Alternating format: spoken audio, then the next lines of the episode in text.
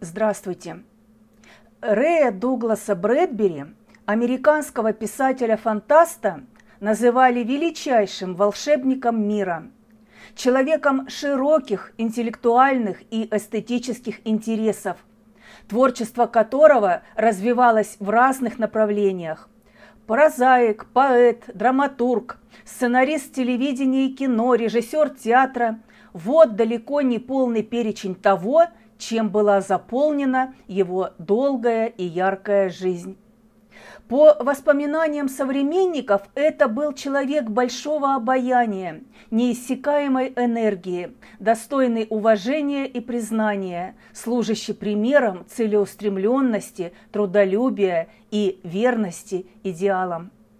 Я хочу поговорить сегодня о его рассказе «Все лето в один день». Готовы? Да. Уже?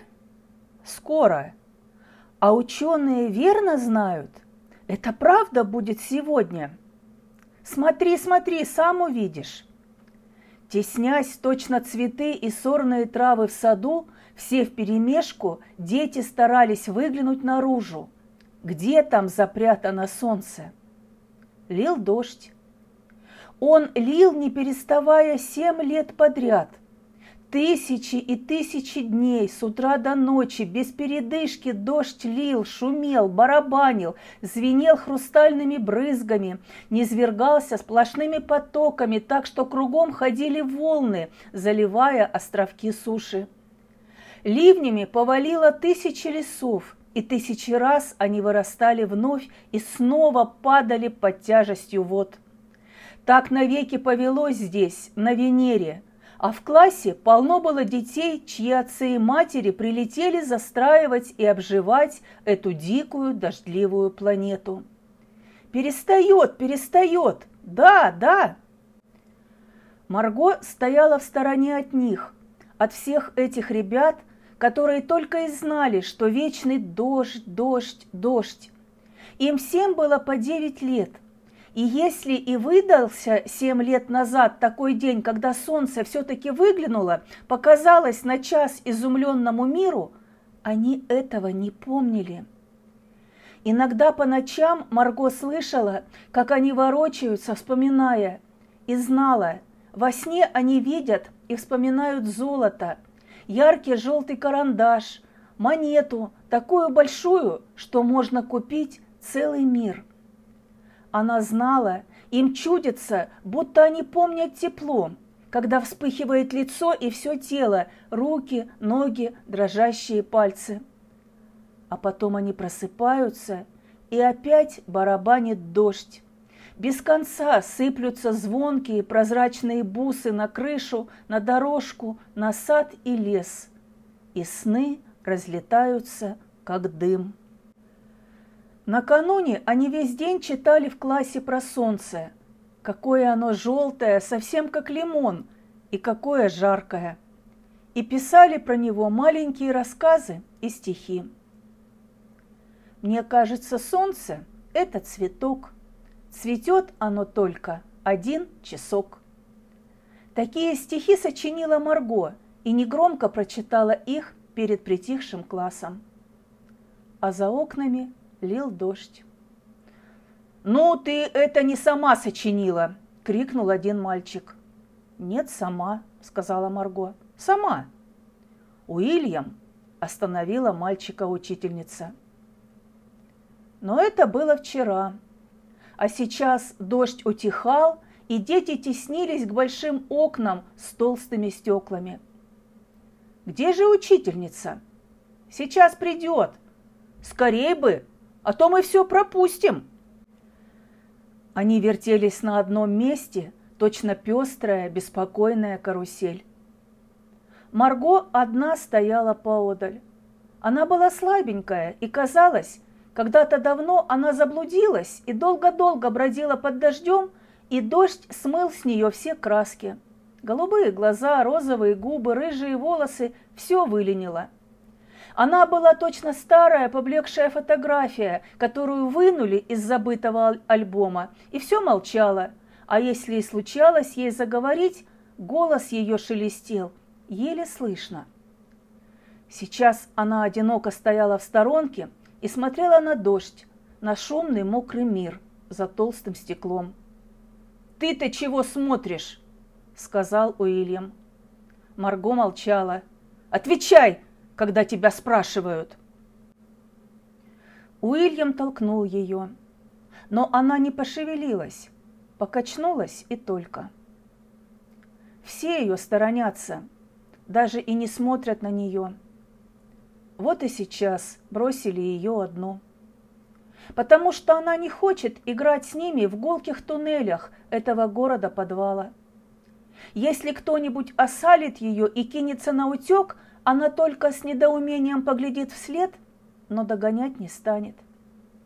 И когда они всем классом поют песни о том, как хорошо жить на свете и как весело играть в разные игры, она еле шевелит губами. Только когда поют про солнце, про лето, она тоже тихонько подпевает, глядя в заплаканные окна. Ну а самое большое ее преступление, конечно, в том, что она прилетела сюда с Земли всего лишь пять лет назад. И она помнит солнце, помнит, какое оно солнце и какое небо она видела в Агае, когда ей было четыре года.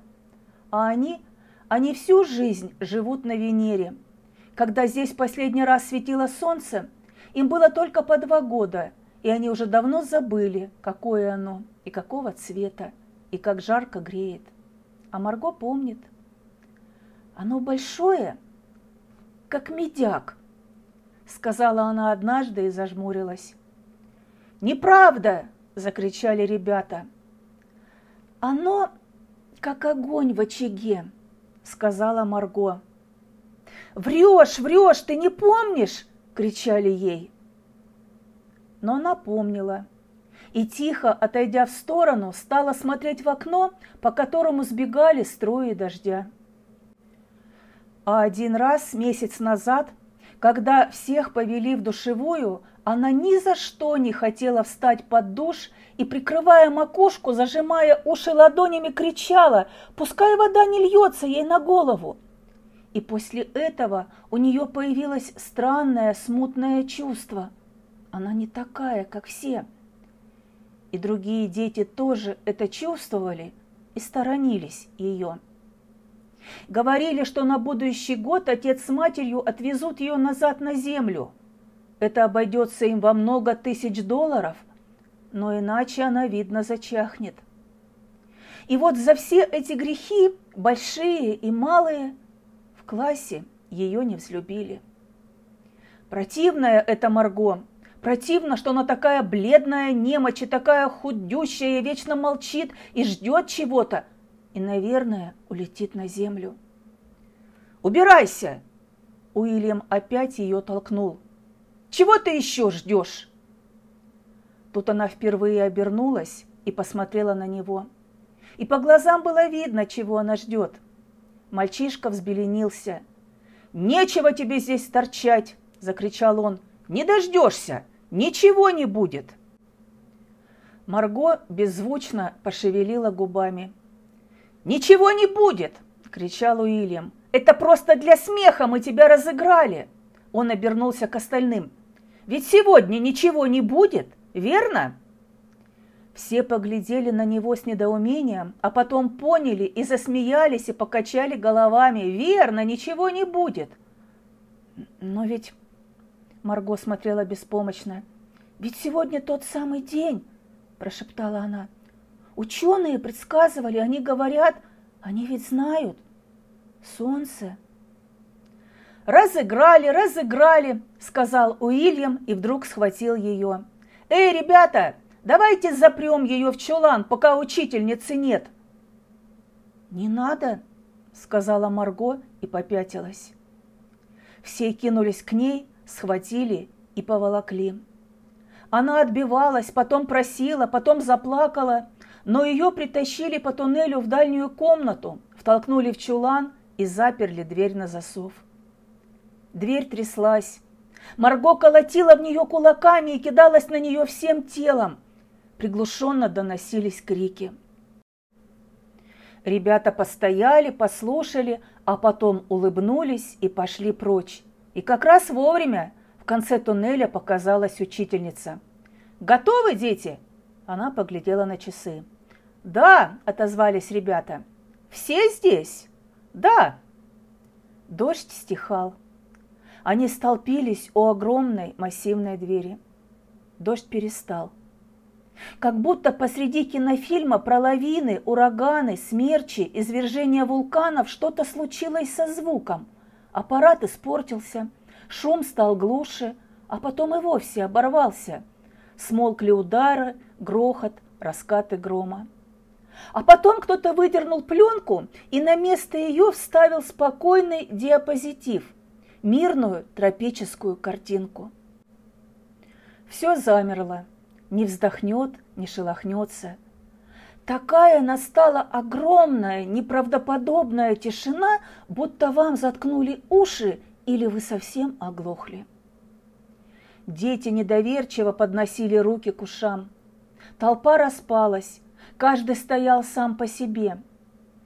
Дверь отошла в сторону, и на них пахнуло свежестью мира, замершего в ожидании – и солнце явилось. Оно пламенело, яркое, как бронза, и оно было очень большое. А небо вокруг сверкало, точно ярко-голубая черепица. И джунгли так и пылали в солнечных лучах, и дети, очнувшись, с криком выбежали в весну. «Только не убегайте далеко!» – крикнула вдогонку учительница. «Помните, у вас всего два часа, не то вы не успеете укрыться. Но они уже не слышали. Они бегали и запрокидывали голову, и солнце гладило их по щекам точно теплым утюгом. Они скинули куртки, и солнце жгло их голые руки. «Это получше наших искусственных солнц, верно?» «Ясно, лучше!» Они уже не бегали, а стояли посреди джунглей что сплошь покрывали Венеру и росли, росли бурно, непрестанно, прямо на глазах. Джунгли были точно стая осьминогов. К небу пучками тянулись гигантские щупальца мясистых ветвей, раскачивались, мгновенно покрывались цветами, ведь здесь весна такая короткая. Они были серые, как пепел, как резина, эти заросли, от того, что долгие годы они не видели солнца. Они были цвета камней, и цвета сыра, и цвета чернил, и были здесь растения цвета луны.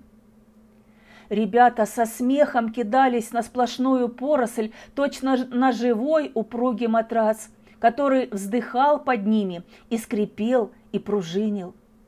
Они носились меж деревьев, скользили и падали, толкались, играли в прятки и в салки, но главное – опять и опять, жмурясь, глядели на солнце, пока не потекут слезы, и тянули руки к золотому сиянию и к невиданной синеве, и вдыхали эту удивительную свежесть, и слушали, слушали тишину, что обнимала их, точно море, блаженно спокойное, беззвучное и недвижное.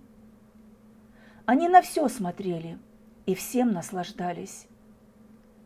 А потом, будто зверьки, вырвавшиеся из глубоких нор, снова неистово бегали кругом, бегали и кричали. Целый час бегали и никак не могли угомониться. И вдруг... Посреди веселой беготни одна девочка громко жалобно закричала. Все остановились. Девочка протянула руку ладонью кверху. «Смотрите!» – сказала она и вздрогнула. «Ой, смотрите!» Все медленно подошли поближе. На раскрытой ладони, на самой середке, лежала большая круглая дождевая капля. Девочка посмотрела на нее и заплакала. Дети молча поглядели на небо. О, Редкие холодные капли упали на нос, на щеки, на губы. Солнце затянуло туманная дымка. Подул холодный ветер. Ребята повернулись и пошли к своему дому-подвалу. Руки их вяло повисли, они больше не улыбались. Загремел гром, и дети в испуге, толкая друг друга, бросились бежать, словно листья, гонимые ураганом. Блеснула молния, за десять миль от них, потом за пять, в миле, в полумиле, и небо почернело, будто разом настала непроглядная ночь. Минуту они стояли на пороге глубинного убежища, а потом дождь полил вовсю. Тогда дверь закрыли, и все стояли и слушали, как с оглушительным шумом рушатся с неба тонны потоки воды, без просвета, без конца. И так опять будет целых семь лет? Да, семь лет. И вдруг кто-то вскрикнул. «А Марго?» «Что?» «Мы ведь ее заперли, она так и сидит в чулане». «Марго!» Они застыли, будто ноги у них примерзли к полу, переглянулись и отвели взгляды. Посмотрели за окно, там лил дождь, лил упрямо, неустанно. Они не смели посмотреть друг другу в глаза. Лица у всех стали серьезные, бледные. Все потупились, кто разглядывал свои руки, кто уставился в пол – Марго. Наконец одна девочка сказала, «Ну, что же мы?» Никто не шелохнулся. «Пойдем», – прошептала девочка. Под холодный шум дождя они медленно прошли по коридору. Подрев бури и раскаты грома перешагнули порог и вошли в ту дальнюю комнату. Яростные синие молнии озаряли их лица – Медленно подошли они к чулану и встали у двери. За дверью было тихо. Медленно-медленно они отодвинули засов и выпустили Марго. О чем этот рассказ? Рассказ «Все лето в один день» был написан Брэдбери в 1954 году – это печальная история о человеческой жестокости, которая присуща, к сожалению, даже детям. Девочка, которая сильно отличалась от сверстников, становится настоящим изгоем, а впоследствии и жертвой своих одноклассников. А из-за чего возник конфликт между детьми? Конфликт возникает из зависти, из-за того, что Марго отличается от остальных, ее лишают возможности снова увидеть солнце. Как вы думаете, чему учит нас этот рассказ?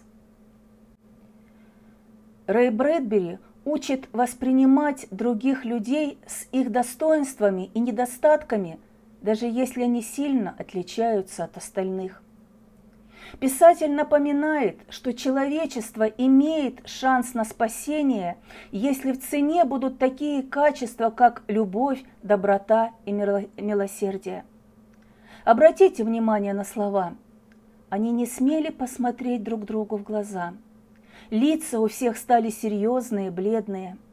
Все потопились, кто разглядывал свои руки, кто уставился в пол. Марго. Наконец одна девочка сказала, ну, что же мы? Очень хочется верить, что не все еще потеряно у этих детей. В одном из интервью писатель сказал, мне вручили какую-то награду, мэр Лос-Анджелеса произнес речь в мою честь, публика хлопала, Настоящая награда совсем в другом.